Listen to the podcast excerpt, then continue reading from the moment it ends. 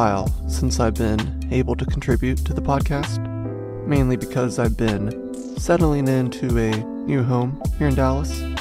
I have also started my post grad work at Dallas Theological Seminary in their Masters of Apologetics and Evangelism program. I certainly have a lot to say about that institution and just uh, a lot of what I've been noticing thus far, but I can table that for a further time. But I'm recording this on September 12th of 2022. And there is so much that we could talk about.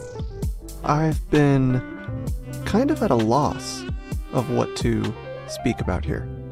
At first, I was going to avoid doing a book altogether and just speak freely, but I decided to stick with the format that I've set up for myself. I've been noticing a lot of topics worthy of discussion. Certainly, the back and forth of the abortion debate is a hot topic, and the rancid nationalism in this country is certainly worth uh, getting its fair share of criticism. There's also a lot I would like to talk about with my institution, Dallas Theological Seminary. I I need a little bit more time there to fully gather my thoughts on what to say, but no doubt I will be saying something. There's also the up and coming 2024 presidential elections, and because we're in the year 2022, and because our elections basically begin the next cycle the moment the person is elected, which just sounds so unhealthy, um, there's a lot to look out for already. But, to be frank, many people know me as being a religious person. I am an active member in the Christian faith. I really believe the core tenets of that faith. However, I've been at a crossroads with my faith, and not particularly with the tenets of the faith, but more or less the followers of the faith. Now, it's not a matter of them being sinful, as I believe I am too. And it's not a matter of us being hypocritical either. But it's rather a disassociation with reality. It is this constant scamming and deliberate lying and intentional disingenuous views of others. These are not self righteous claims for me to be making because it is very much within our ability to purge these out of the faith and still maintain a healthy, orthodox, and, and honestly more genuine faith without them. Now, anyone that knows me knows I can talk for a long time on this topic, and I plan on being centered and grounded in this podcast. And so we move to the book choice for today. As I said earlier, I was hesitant on doing a book or not, and I also would like to refrain from focusing on Trump. I believe Trump is old news. I, I don't believe his following is old news, but I believe he is. And I think everything that can be said about Trump has been said. And if you're not repulsed and against Trump by now, there's no way me and my podcast can dissuade you. However, David Frum has written an excellent book here called Trumpocracy The Corruption of the American Republic. And what this book does is, in my opinion, just brilliant. It focuses on Trump and his shortcomings, but more or less under the umbrella of his threat to society. I think in 50 years, this book will be able to be read as a warning for whatever political issues are going on at that time, to keep people aware of what happens when and how social institutions and social norms can be deconstructed by a president or any uh, leader figure. And like I said, I think Trump is old news, but his followers and this completely destructive mindset that they have, well, that is here to stay. And I've seen enough young people holding this ideology to know that it's going to be around for the next generation to absorb as well. So we have to learn to either come up with a solution or a way to maintain democracy in midst of this social threat. And I understand it's a little charged for me to say social threat, but that really is what I think is the case here. When you have consistent uh, distrust with social institutions, an outright denial of science, but on the flip side, a complete loyalty to lies and warmongering, I think that's a threat. And I think it's a threat to progressive societies everywhere. So we need to be aware, and we need to come to grips with our situation. Now, I have a lot to say about Trump. I have plenty more to say about his cult, but I believe we have had enough preamble here, so let's get into it. The book today is Trumpocracy The Corruption of the American Republic by David Frum. David is senior editor at The Atlantic. He's also the author of nine books, including the New York Times bestseller The Right Man. And I want to note that he is a registered Republican. And that adds a layer of reliability to his claims. Because he aligns with the Conservative Party, his criticisms of it are not self immolating. They can honestly be seen as defensive, and I don't blame him for doing a little bit of damage control. So, that is all I have to say about David. Uh, certainly need to read more about him to figure out where my uh, daylight is with him and his views. But this is not about David. It's about his book. And he does a great job opening up with the gamble that Trump made. He states that Trump gambled that Americans resent each other's differences more than they cherish their shared democracy. And this is easy to observe in the public today. David calls attention to the complete near ideological civil war within our country he harkens back to the times when Republicans and Democrats were getting along. And I don't think this is possible today with the uh, extreme views of each side.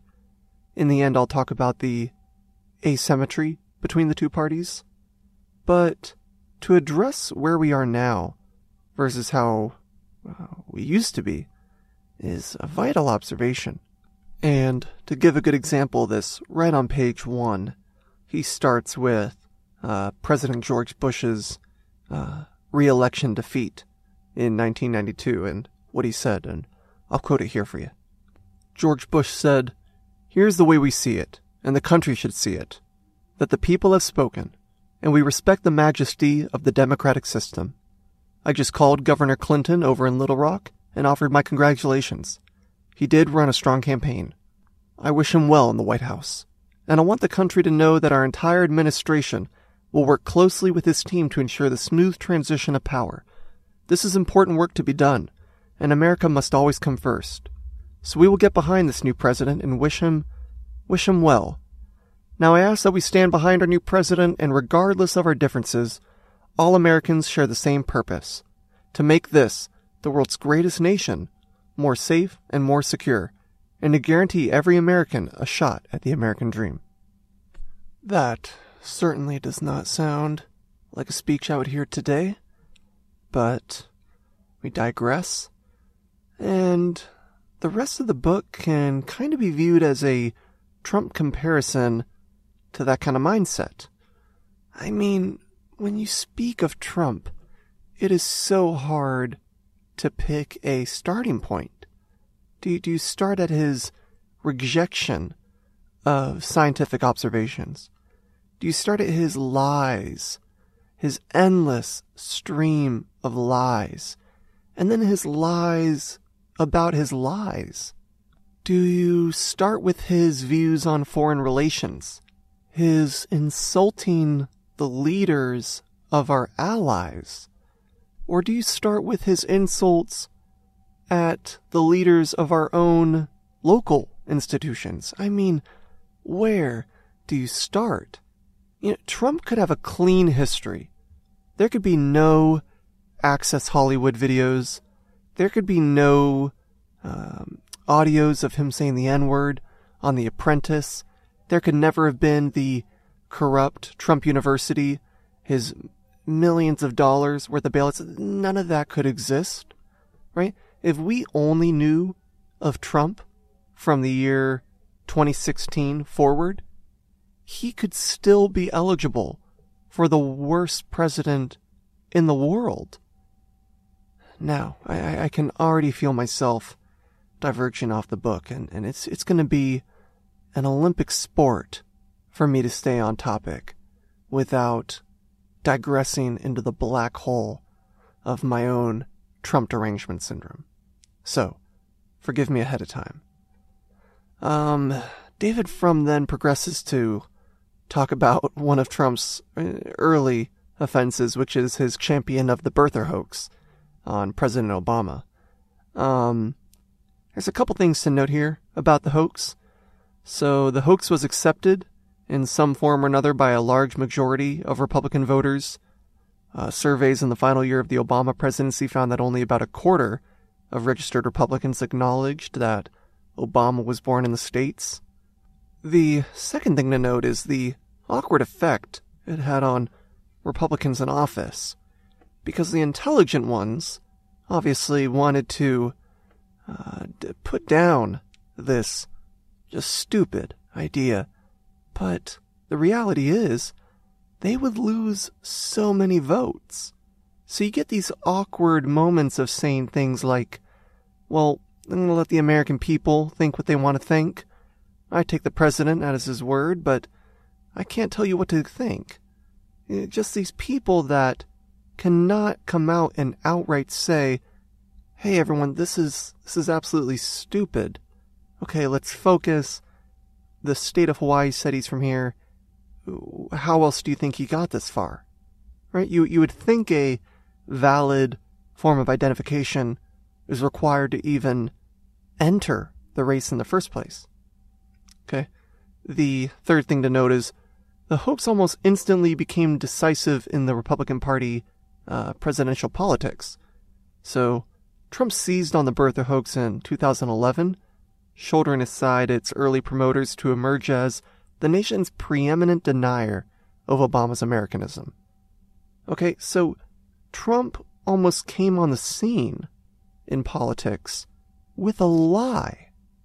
After this, David Frum gets into the enablers of Trumpocracy. He first touches on the Access Hollywood tapes, where Trump says the infamous grab him by the pussy quote. He talks about uh, Trump's half ass apology. After that, probably, I mean, to be honest, probably the only apology of Trump's entire life. After that, uh, David moves to a very uh, infamous idea, and, and that is the idea of fake news. Now, there is plenty to say about fake news, but we can keep it brief here. Um, this is a interesting case, so I'll just quote here from the book. In June 2016, a previously unknown website designed to look like that of a local TV station, WTOE 5 News, began circulating a false story that the Pope had endorsed Donald Trump. That first release generated about 100,000 engagements that month. WTOE 5 News vanished from the internet soon afterward. But in late September, as if carefully timed to enhance the Podesta leaks, another previously unknown site, Ending the Fed, reposted the papal endorsement story. This time, the fake story generated more than 1 million Facebook engagements, winning the honor as the single most circulated fake story of the entire election. Okay, so the initial one here of the Pope endorsing Donald Trump by WTOE, this is, this is probably one of the first legitimate fake news stories regarding Trump. And one of many, uh, to be exact. And David Frum does a great job covering uh, many of the fake news scandals under the Trump reign. David Frum also comments on some of the comments by Trump supporters. Just these ridiculous ideas of, well, he's not politically correct, but he speaks his mind. He says what's on his mind and he doesn't filter it. When has that been a good thing? When have your parents taught you that? When have your parents taught you, hey, don't think before you speak, just speak? Right? We would never do that. So why are we bragging and admonishing that the leader of the strongest country in the world does it? What hypocrisy! There is just an overflow of ridiculous comments. Things like, well, he's a businessman, and running the country has to be similar to running a business. I don't know where people got that idea. Other ones are, he's shaking things up. Well, what does that mean? What does shaking things up mean? But that's what you hear from these people. You'll hear that the most of all. I'm, I'm just glad he came in and shook up the system, made everyone real uncomfortable, you know, gave us the wake up call, the, the one that we needed. What does this mean? He certainly shook things up. Is that what we needed? Is that what Obama had to hand off to? Someone to shake things up in this manner? It more or less appears the average Trump supporter has a simple script. And the script entails, well, you know, he's not politically correct, but he just speaks his mind. And, well, he's good for the economy. And, well, he got famous. You know, he's a billionaire. And, of course, he's shaking things up. Once you dig in to these statements, there is a famine of content there. It, it is just nothing. It is empty statements. But, uh, we can talk about that later. In chapter 3, David uh, talks about the appeasers of Donald Trump. And by appeasers, he means the basic Trump supporter, right? the, the bulk of the identity cult. He opens up with talking about how a lot of Trump's rallying cry was around immigration reform. But the interesting fact is there were a lot of prominent uh, GOP donors and uh, representatives that were rather pro immigration. So, here on page 36, he quotes Paul Singer, one of the most open pocketed GOP donors, made a six figure contribution to the National Immigration Forum that spring. Later down, he says, Marco Rubio agreed on a plan that would create a path to citizenship for millions of illegal immigrants and substantially increase legal immigration limits for both high and low skilled workers. However, these instances are from the 2010 2013 era. Uh, it does take a grimmer turn around the Trump era. So, right on time, on July 5th, 2016, uh, an illegal immigrant named Juan Francisco Lopez Sanchez gunned down a woman named Kathryn Steinle. I believe that's how you say her name. Uh, anyways, this was in San Francisco. And basically within a week of her death, Trump was in first place of the Republican field. And he wasn't before her death. So you see, actions around illegal aliens is sort of what a lot of the Trump supporters rallied around. And no matter what your position is on immigration reform, eh, no matter what it is, it's extremely anti intellectual to judge a demographic on an individual killing another individual. Right? You can almost guarantee this person had either a build up to the event or some mental impairments. Right? This, the, other than that, if the claim is illegal aliens kill people, well, you have to ask why.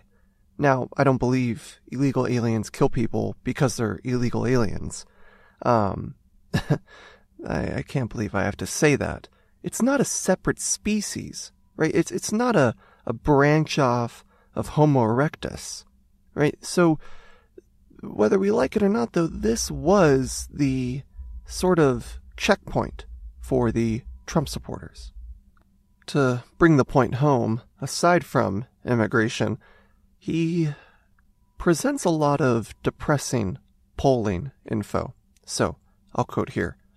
Polled in the fall of 2015, half of Trump supporters within the GOP reported having stopped their education at or before high school graduation, according to the polling from YouGov. Only 19% had a college or post college degree. 38% earn less than $50,000. Only 11% earn more than $100,000. Trump Republicans were not ideologically militant. Just 13% described them as very conservative. 20% described themselves as moderate, nor were they highly religious by Republican standards. What set them apart from other Republicans was their economic insecurity and their cultural anxiety. 63% of Trump supporters wished to end birthright citizenship for the children of illegal immigrants born on U.S. soil, more than other Republicans. Trump supporters distrusted Barack Obama as alien and dangerous. Only 21% acknowledged that Obama was born in the U.S., 66% of Trump voters believed that Obama was a Muslim. I think it is safe to say that Trump designed a disease with lies and misinformation and then sold the cure. And not only did he sell the cure, he never delivered the cure. Right? People are complaining now about Biden's false promises Meanwhile, almost all the reasons they voted for Trump, whether genuine or not genuine, Trump never delivered. Now, I have to be honest, I'm personally glad Trump never delivered on a lot of his promises. But when you point out these never held promises to the Trump supporters, they will brush them off like anything else. It, there is really no winning here. But uh, I digress. Continuing into the chapter, he talks about how the distribution of campaign funds was handled by the Trump campaign organizers. And it is just depressing. Right? Waiting last minute to write off the 50 million he loaned his campaign, putting 12.5 million of the campaign funds into his own business. The Trump inaugural committee promised that any unused funds would be donated to charity. Did we ever see a charity announcing the donation? No. And David goes through this with a fine tip cone, and you really learn just how much malicious spending there is from the inaugural committee. David also covers how to make appeasers out of your enemies, at least for Trump's view. So, the famous and depressingly hilarious case is that of Ted Cruz. Now, there is a plethora of things to say about Ted Cruz, and I'm not going to say them here because we need to keep this podcast in a appropriate time. However, Ted Cruz from the birth of Trump was quite hostile to him, called him completely immoral, a liar, a con man, a hoax, and then just the turnaround, right? You wonder what happened because you see Ted Cruz in the phone booths calling people, hoping that they're going to support Donald Trump. You see Ted Cruz join the identity cult. He's now one of the biggest mascots. He might as well be Trump's personal cheerleader. From there, uh, David Frum talks about the reckless spending of Trump, whether it be flights, seeing that he had flown more than Obama's eight years in his first year, his consistent golf trips, right? Coming from the party that's so concerned about where their tax dollars are going to, this is just embarrassing to even look at. Later on, a common thing uh, done by presidents is you, you refill the seats in the court. Now, Obama did this pretty appropriately, making sure other jobs were lined up, people were taken care of. But Trump, in Trump fashion, well, he fired 46 of them overnight. Okay? There was no warning to this. And upon that, he failed to refill the seats. He left them vacant for months. Okay, and when the names did begin to surface, it became clear why it took so long. These people were part of the identity cult. The names that came forward were pure loyalist. And this is just another example of the standard norms that were broken. So it's not technically the law that these get filled immediately, but it's just the norm. Right? Another similar norm that's broken is the famous tax reports. Right? That is all we hear about. We hardly know what it means, but it basically discloses income and where the money is going so we can see if there's been any malicious ties to Russia or illegal businesses, what be it. And for decades, presidents have been releasing their tax reports. I mean, it's just normal. Technically, it's not the law, but it's just a norm. And as a democratic society, a healthy republic, we value that norm. And David Frum just surfaces all the information, or, I mean, I guess lack thereof, of the Trump tax reports. It is just norm after norm being completely deconstructed. And it raises a deep philosophical question of should there be laws to enforce norms? Well, as a freedom lover, I'm going to have to say no. But why are we concerned? The whole point is a norm is upheld. And if it's not, it's usually by someone delusional. Right? You would never expect a president to defy healthy norms. Yet here we have one.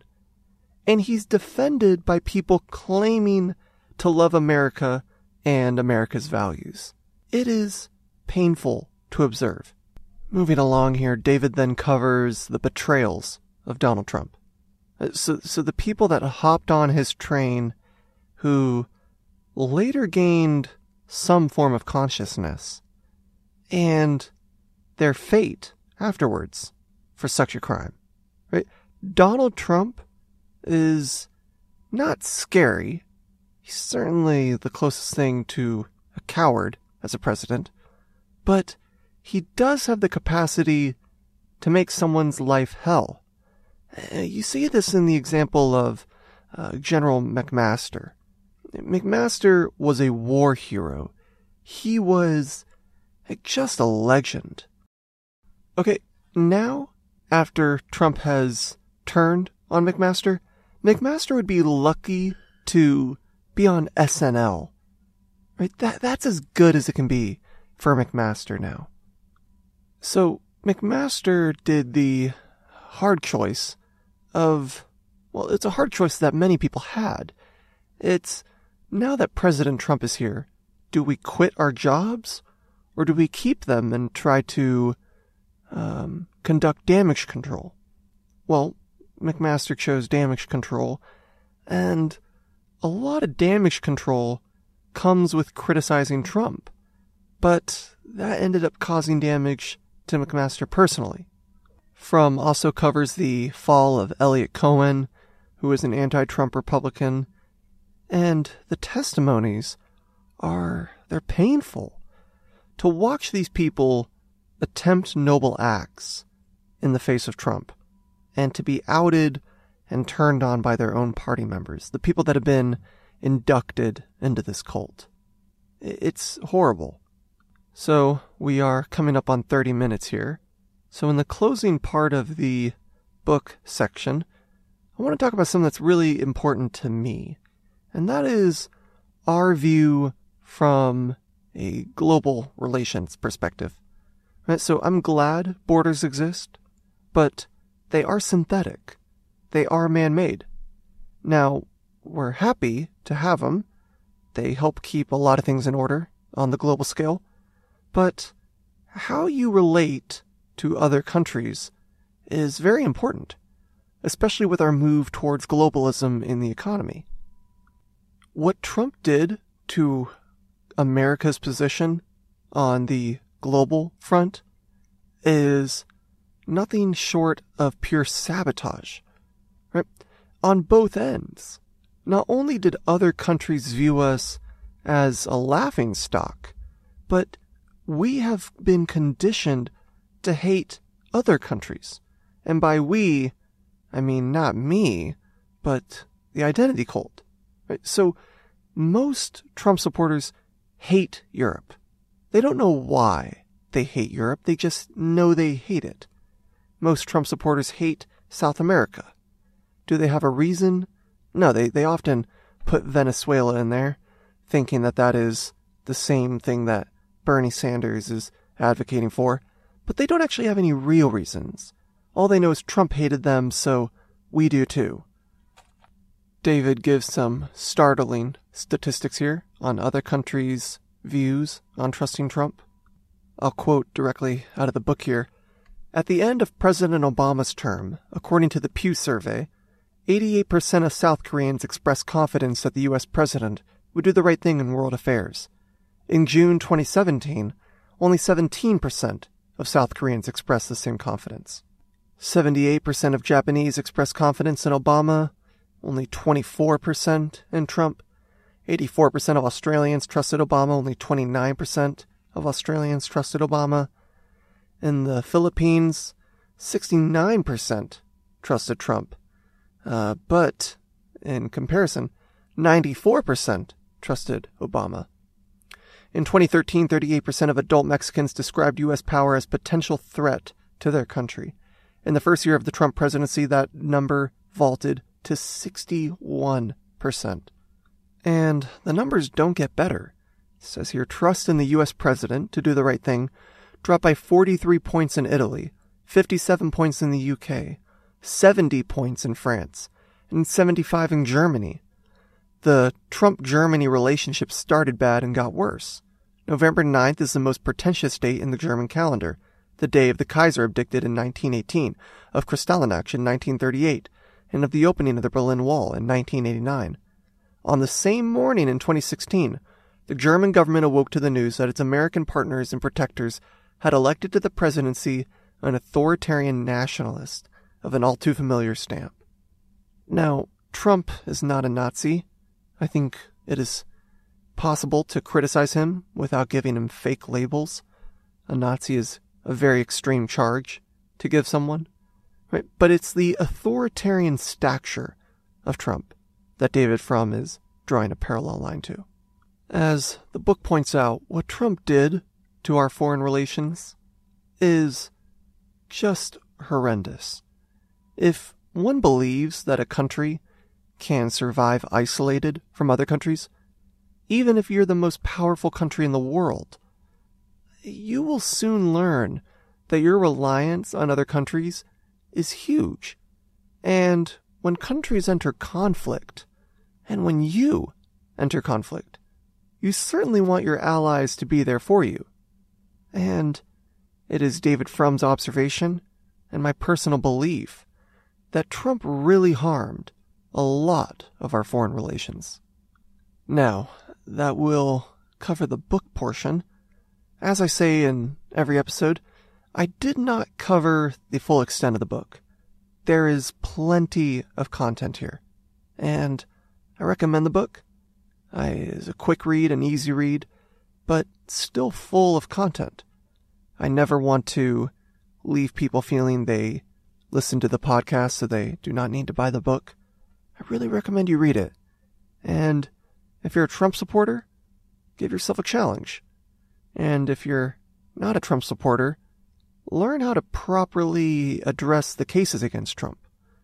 And I'll make that the first point in the op ed section of this podcast.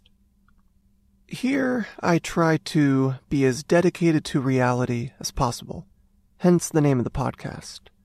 I don't believe we need to lie and misquote and deliberately, disingenuously take out of context things we stand against. So, I stand against Trump, but I don't need to take him out of context or view him in an unhealthy light to have a healthy case against him. So let me give an example. Take Charlottesville and um, the protests that happened there. So the Charlottesville incident is depressing. The video is hard to watch, but Trump gets on stage later uh, and he says there was good people on both sides, very fine people. So the common tactic of the left is to say that Trump was calling the Nazis good people. So I don't believe that's the case. And when you watch the speech by Trump, it's clear that's not who he's talking about. And for many people saying Trump did never denounce uh, white supremacy, that's simply not true. There's many videos of him lazily, I'll add, openly denouncing white supremacy, saying he does not want those people voting for him, saying he's not affiliated. Now, whether we like it or not, that's the truth. But you don't need him to be a Nazi to have a good case against him. And here's the criticism to the left. If the left doesn't want another Trump, they need to get a grip on reality the more they lie about certain cases, the more they deliberately take people out of context, the more out of touch they seem. And that's not a good tactic to get another guy in the house. If you, like me, are more dedicated to reality than your party, your religion, or your worldview, then we must be consistent with that. When Trump says he denounces white supremacy, that's the end of it. And we don't need that as ammunition against him. So, another example is the issue of children in cages at the border. Now, I'm a huge fan of Obama. As far as my political knowledge, whatever limit it has, goes, I love Obama. But it doesn't mean I can't criticize Obama, and it doesn't mean there's not anything there to criticize in the first place. So when the images surfaced of children in cages, we have to be intellectually honest and admit that that started with Obama. And it wasn't Trump's plan to start that. And these are just a few examples of when the left deliberately ignores information in order to keep their morale up or their energy up, but you simply don't need it. The cold hard facts about Trump is enough to build a case against him. I'll say this Fox News' coverage of Trump, which glorifies him and paints him as an awesome person, and clearly takes him out of context by saying he means good things, you can listen to the best interpretation of Trump, which is a lie, clearly, and by a logical sense, not like him. Right? So where Trump brags about building a wall and making Mexico pay for it, and people are celebrating that, you can use that. You don't even need to seek out his mistakes. His points of bragging and his points of success from the uh, Trump supporter lens is enough to have a case against him. Now, I want to mention it one last time that I had a lot of hesitancy doing this podcast and picking this book because Trump is such an old topic. We are halfway into the Biden presidency. I'm also 22, so I don't know how many people are eager to hear a 22 year old's perspective. But for many people, Trump is a bad memory that they are digging a deep, deep hole in their brain, shoving him in, and covering it. And I can't blame them.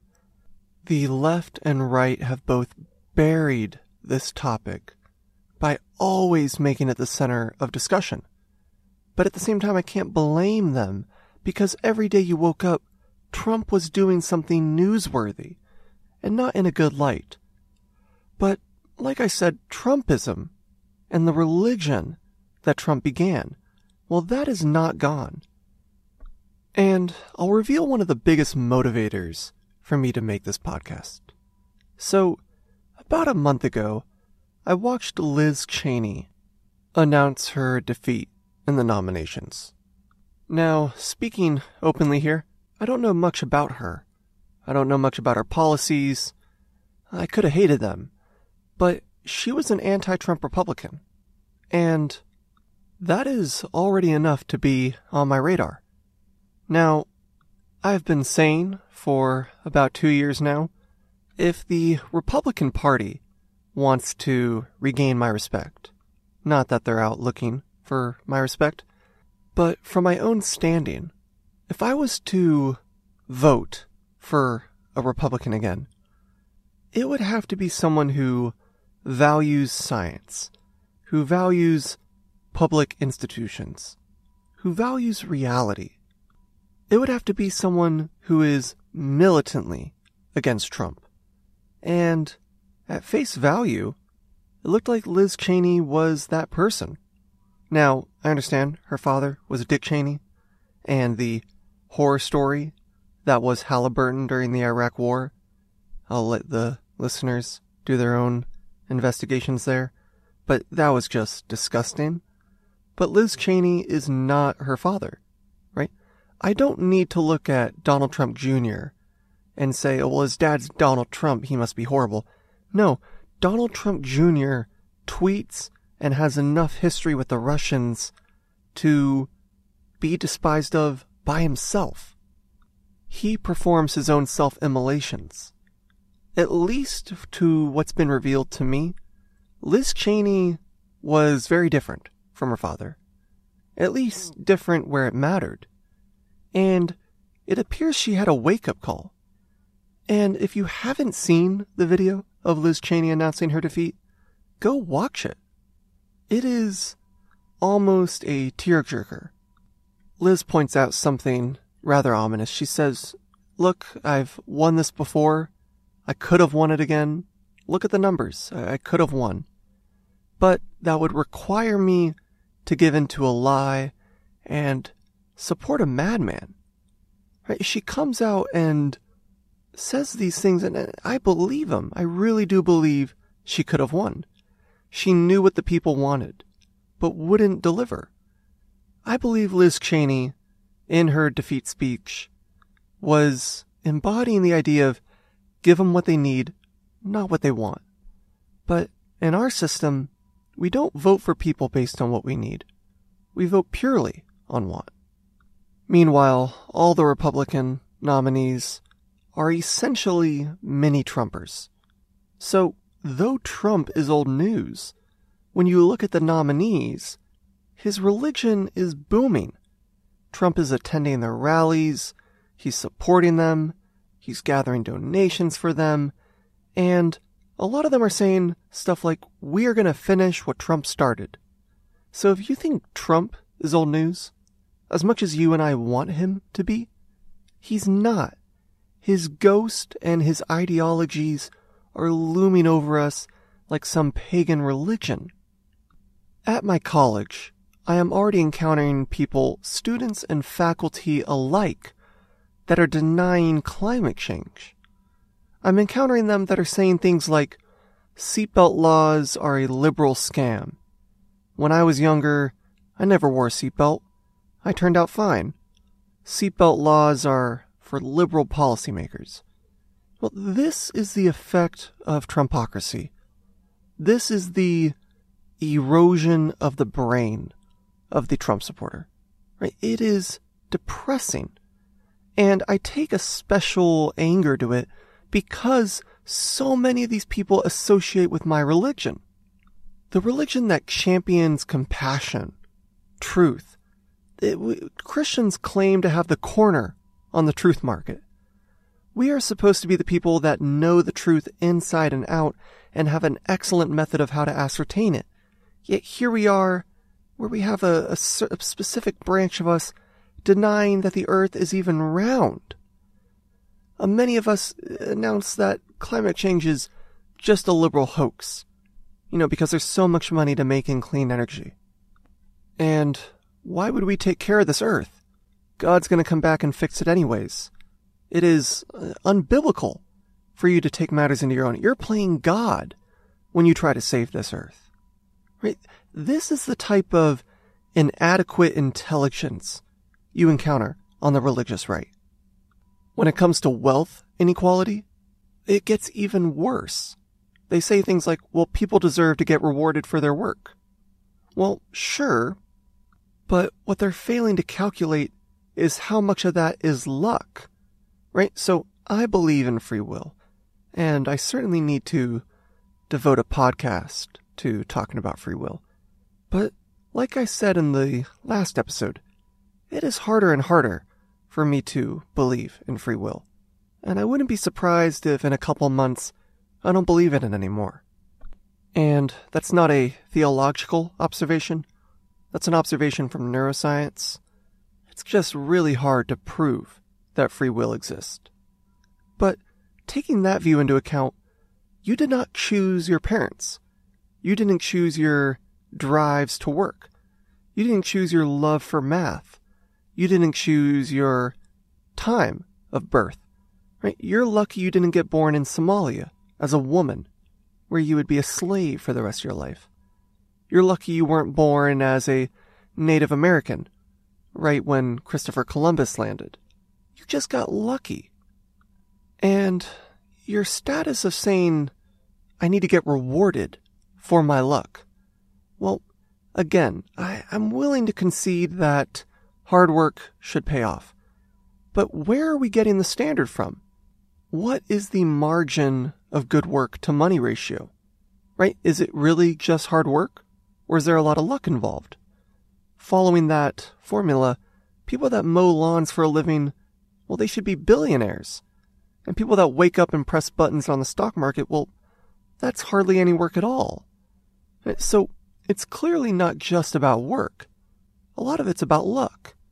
And as a society, we should be moving in a way where we reduce bad luck where possible.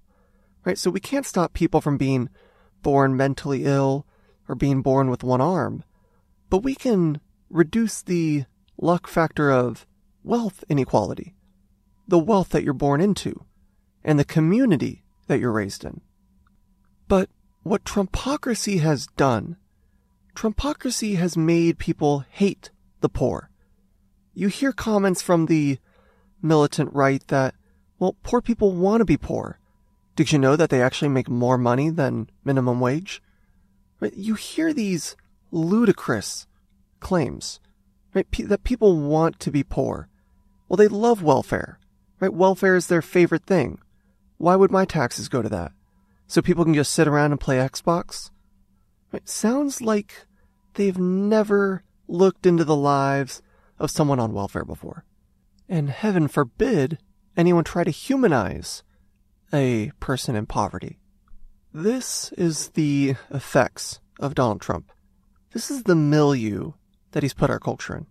Right? Hatred for other countries, hatred for impoverished individuals, a selfish, focused idea on the self, right? Just a complete annihilation of public norms and just a pure insult to the Christian faith. And if you are one of the few people who voted for Trump because of his economic effect, which wasn't a good effect, well, I just want to end this podcast with a philosophical outlook on that. If I was a non believer and I watched you sacrifice your moral beliefs? I watched you say, yeah, w- women deserve respect, but I'm going to vote for this guy. The poor deserve respect, but I'm going to vote for this guy. Other countries deserve respect, but I'm going to vote for this guy. Yes, Jesus chooses love, but this guy has good economic policies. If I watched someone do that and justify that biblically, well, that is a religion I would stay as far away from as possible. I was going to speak about abortion here and the Trumpocric effect on abortion. We've had a lot of interactions with Roe v. Wade and the pro abortion movement. I have a lot to say, and I believe it's more appropriate that I save that for another discussion. I wanted to keep this podcast as a sort of bird's eye view of the effect of Trump. I know a lot needs to be said about abortion, and I know a lot of people voted for Trump on the case of abortion. I will leave with one reassuring fact, and that is that your political vote does no effect on abortion rates. If you're voting for Trump because he's going to lower abortion rates, well, bad news, well, I guess good news, abortion rates have been going down steadily for 20 years. But politicians have had no effect on it at all. Through the eight years of Obama, four years of Bush, and four years of Trump, the rates have been going down at an even and consistent rate. So, your vote does nothing. It's been eight years liberal, eight years conservative, and no difference. So, if that is your single issue voting, but your vote has no effect, you can drop those chains and enjoy the freedom of other options. Coming to a close here, I want to say keep an open mind. And I know everyone doesn't have the time to do a slew of political research. I don't. And I encourage any people who are more politically literate than I to point out my flaws in this podcast and try to correct me. I embrace it. Um, I certainly want to be accurate with my statements. In my defense, a lot of this was quoting directly from David Frum's book, so if he's wrong, it's on him. But I also want to reassure people that the Christian faith has a tangible effect on people. It does not remove sin, but it has a good effect. But the faith is not the eschatological sequence of the world. You can be faithful and still be devoted to reality and working on this earth. And you don't need to only help Christians. Christ didn't. Now, I'm not going to be one of those self righteous Christian arbiters of where we need to divert our moral attention. But if it seems like an injustice it probably is. And you don't need to wait for someone else to take an action. You can. I am worried about the next election. It seems like it's going to come down to a Trump mascot and Joe Biden. But the truth is, it's only going to be four years. We made it through four years of Trump. We're going to make it through these four years of Biden. And then we can make it through four years of whichever one it is again. And from there, hopefully, our culture will have learned its lesson. The left will return to a sense of reality, the right will return to a sense of compassion and also reality. And from there, we can start to regain a lot of the land we lost through the Trump and Biden administrations. So, again, I thank you for listening this far giving me an hour of your time to hear what I have to say just holds infinite value to me. And so, with that, I'll begin work on the next episode. Until next time, farewell.